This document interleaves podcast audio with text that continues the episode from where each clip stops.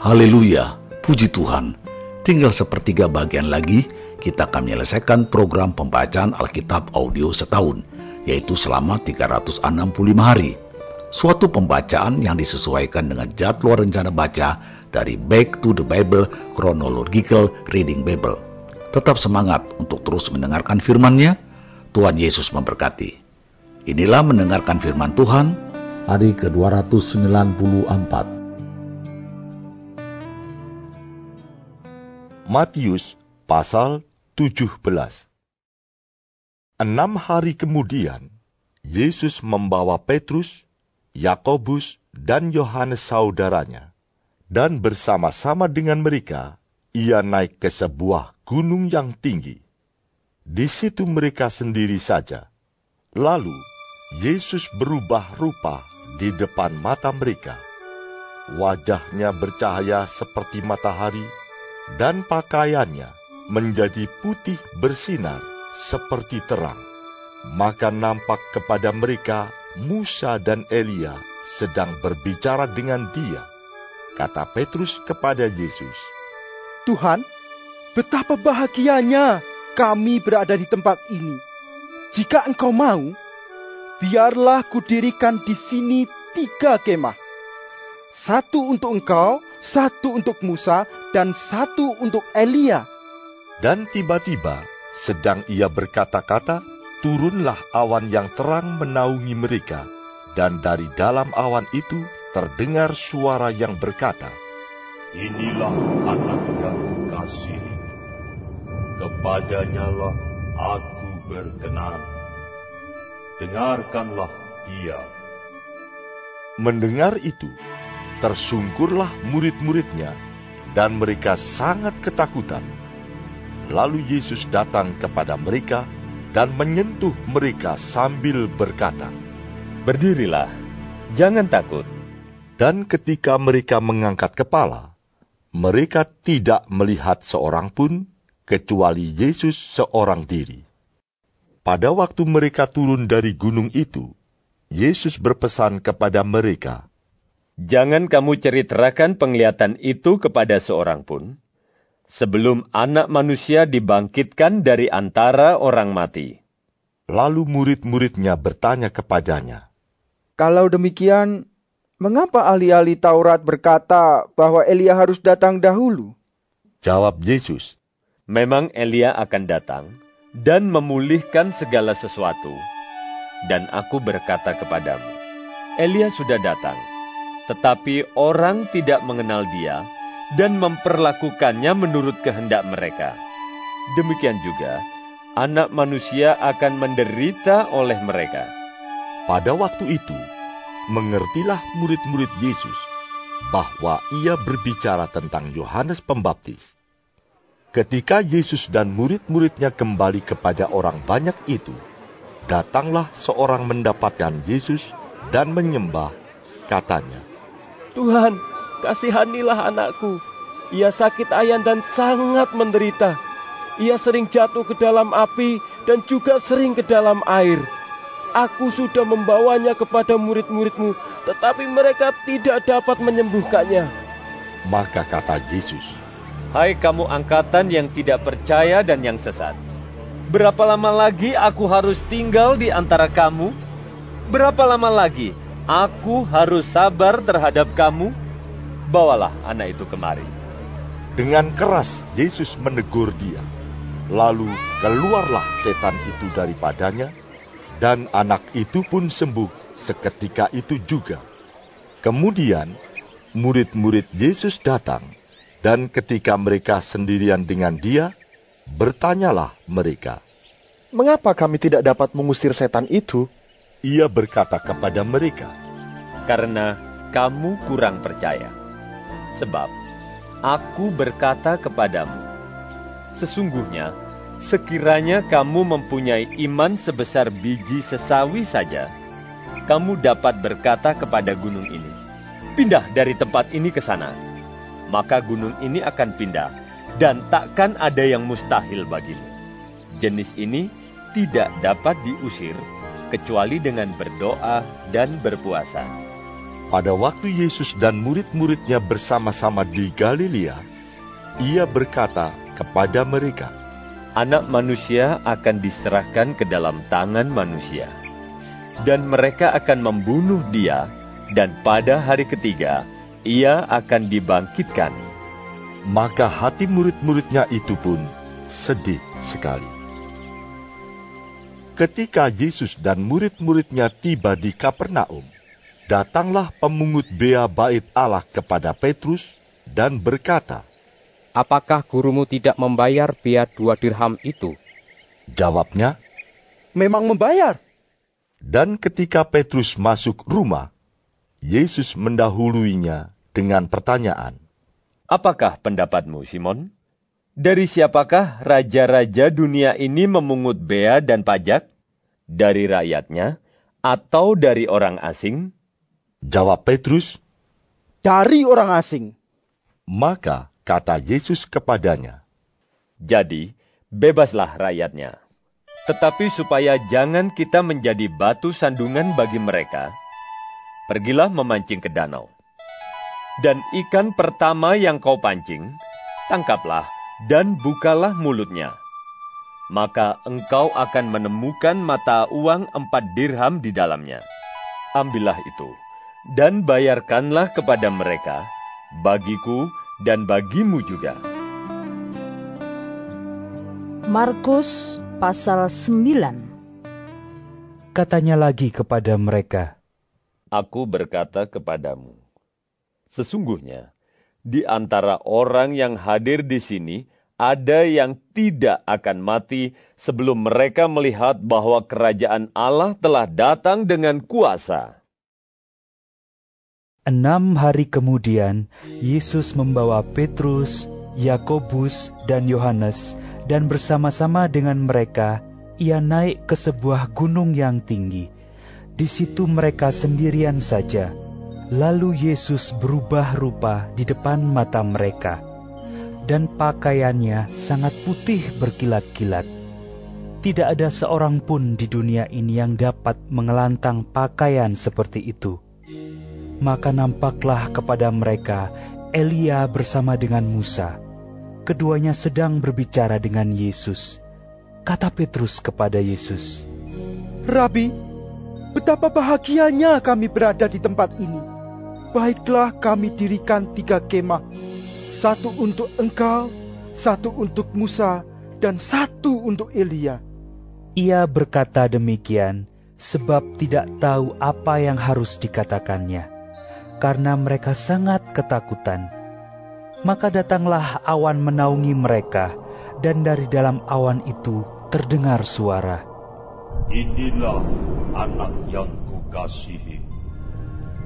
Dengarkanlah dia. Dan sekonyong-konyong, waktu mereka memandang sekeliling mereka, mereka tidak melihat seorang pun lagi bersama mereka, kecuali Yesus seorang diri.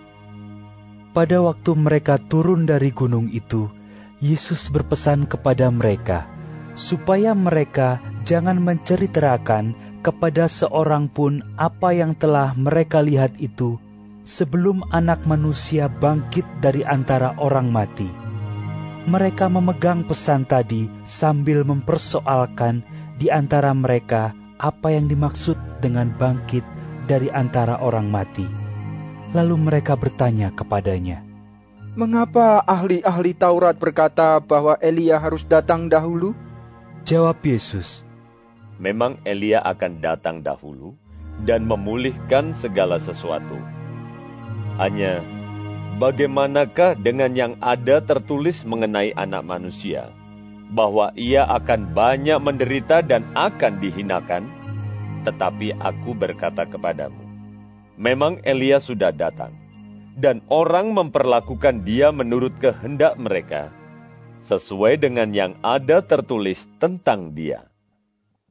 Ketika Yesus, Petrus, Yakobus, dan Yohanes kembali pada murid-murid lain, mereka melihat orang banyak mengerumuni murid-murid itu. Dan beberapa ahli Taurat sedang mempersoalkan sesuatu dengan mereka. Pada waktu orang banyak itu melihat Yesus, Tercenganglah mereka semua dan bergegas menyambut dia. Lalu Yesus bertanya kepada mereka, Apa yang kamu persoalkan dengan mereka? Kata seorang dari orang banyak itu, Guru, anakku ini kubawa kepadamu karena ia kerasukan roh yang membisukan dia. Dan setiap kali roh itu menyerang dia, roh itu membantingkannya ke tanah. Lalu mulutnya berbusa, giginya bekertakan dan tubuhnya menjadi kejang. Aku sudah meminta kepada murid-muridmu supaya mereka mengusir roh itu. Tetapi mereka tidak dapat. Maka kata Yesus kepada mereka, Hai kamu angkatan yang tidak percaya. Berapa lama lagi aku harus tinggal di antara kamu? Berapa lama lagi aku harus sabar terhadap kamu? Bawalah anak itu kemari. Lalu mereka membawanya kepadanya. Waktu roh itu melihat Yesus, anak itu segera digoncang-goncangnya, dan anak itu terpelanting ke tanah dan terguling-guling, sedang mulutnya berbusa. Lalu Yesus bertanya kepada ayah anak itu, Sudah berapa lama ia mengalami ini? Jawabnya, Sejak masa kecilnya. Dan sering kali roh itu menyeretnya ke dalam api ataupun ke dalam air untuk membinasakannya. Sebab itu, jika engkau dapat berbuat sesuatu, tolonglah kami dan kasihanilah kami. Jawab Yesus, Katamu, jika engkau dapat, tidak ada yang mustahil bagi orang yang percaya. Segera ayah anak itu berteriak, Aku percaya. Tolonglah aku yang tidak percaya ini. Ketika Yesus melihat orang banyak makin datang berkerumun, ia menegur roh jahat itu dengan keras. Katanya, Hai kau roh yang menyebabkan orang menjadi bisu dan tuli. Aku memerintahkan engkau, keluarlah daripada anak ini dan jangan memasukinya lagi. Lalu keluarlah roh itu sambil berteriak dan menggoncang-goncang anak itu dengan hebatnya. Anak itu kelihatannya seperti orang mati, sehingga banyak orang yang berkata, Ia sudah mati. Tetapi Yesus memegang tangan anak itu dan membangunkannya. Lalu ia bangkit sendiri. Ketika Yesus sudah di rumah dan murid-muridnya sendirian dengan dia, bertanyalah mereka, Mengapa kami tidak dapat mengusir roh itu? Jawabnya kepada mereka, Jenis ini tidak dapat diusir, kecuali dengan berdoa. Yesus dan murid-muridnya berangkat dari situ dan melewati Galilea. Dan Yesus tidak mau hal itu diketahui orang. Sebab ia sedang mengajar murid-muridnya. Ia berkata kepada mereka, Anak manusia akan diserahkan ke dalam tangan manusia. Dan mereka akan membunuh dia, dan tiga hari sesudah ia dibunuh, ia akan bangkit. Mereka tidak mengerti perkataan itu, namun segan menanyakannya kepadanya. Kemudian tibalah Yesus dan murid-muridnya di Kapernaum. Ketika Yesus sudah di rumah, ia bertanya kepada murid-muridnya, Apa yang kamu perbincangkan tadi di tengah jalan? Tetapi mereka diam, sebab di tengah jalan tadi mereka mempertengkarkan siapa yang terbesar di antara mereka. Lalu Yesus duduk dan memanggil kedua belas murid itu. Katanya kepada mereka, Jika seseorang ingin menjadi yang terdahulu, hendaklah ia menjadi yang terakhir dari semuanya dan pelayan dari semuanya. Maka Yesus mengambil seorang anak kecil dan menempatkannya di tengah-tengah mereka. Kemudian ia memeluk anak itu dan berkata kepada mereka, Barang siapa menyambut seorang anak seperti ini dalam namaku, ia menyambut aku. Dan barang siapa menyambut aku, bukan aku yang disambutnya, tetapi dia yang mengutus aku. Kata Yohanes kepada Yesus, Guru, kami lihat seorang yang bukan pengikut kita mengusir setan demi namamu. Lalu kami cegah orang itu, karena ia bukan pengikut kita. Tetapi kata Yesus, Jangan kamu cegah dia, sebab tidak seorang pun yang telah mengadakan mujizat demi namaku, dapat seketika itu juga mengumpat aku. Barang siapa tidak melawan kita, ia ada di pihak kita. Aku berkata kepadamu, sesungguhnya Barang siapa memberi kamu minum secangkir air oleh karena kamu adalah pengikut Kristus, ia tidak akan kehilangan upahnya. Barang siapa menyesatkan salah satu dari anak-anak kecil yang percaya ini, lebih baik baginya jika sebuah batu kilangan diikatkan pada lehernya, lalu ia dibuang ke dalam laut. Dan jika tanganmu menyesatkan engkau, penggalah karena lebih baik engkau masuk ke dalam hidup dengan tangan kudung, daripada dengan utuh kedua tanganmu dibuang ke dalam neraka, ke dalam api yang tak terpadamkan. Di tempat itu, ulatnya tidak akan mati, dan apinya tidak akan padam. Dan jika kakimu menyesatkan engkau, penggalah. Karena lebih baik engkau masuk ke dalam hidup dengan timpang, daripada dengan utuh kedua kakimu dicampakkan ke dalam neraka. Di tempat itu, ulatnya tidak akan mati dan apinya tidak akan padam. Dan jika matamu menyesatkan engkau, cungkilah, karena lebih baik engkau masuk ke dalam kerajaan Allah dengan bermata satu daripada dengan bermata dua, dicampakkan ke dalam neraka di mana ulat-ulat bangkai tidak mati dan api tidak padam. Karena setiap orang akan digarami dengan api. Garam memang baik, tetapi jika garam menjadi hambar, dengan apakah kamu mengasinkannya? Hendaklah kamu selalu mempunyai garam dalam dirimu, dan selalu hidup berdamai yang seorang dengan yang lain. Lukas pasal 9 ayat ke-28 sampai 62. Kira-kira delapan hari sesudah segala pengajaran itu, Yesus membawa Petrus, Yohanes, dan Yakobus lalu naik ke atas gunung untuk berdoa. Ketika ia sedang berdoa, rupa wajahnya berubah dan pakaiannya menjadi putih berkilau-kilauan. Dan tampaklah dua orang berbicara dengan dia yaitu Musa dan Elia. Keduanya menampakkan diri dalam kemuliaan dan berbicara tentang tujuan kepergiannya yang akan digenapinya di Yerusalem. Sementara itu, Petrus dan teman-temannya telah tertidur.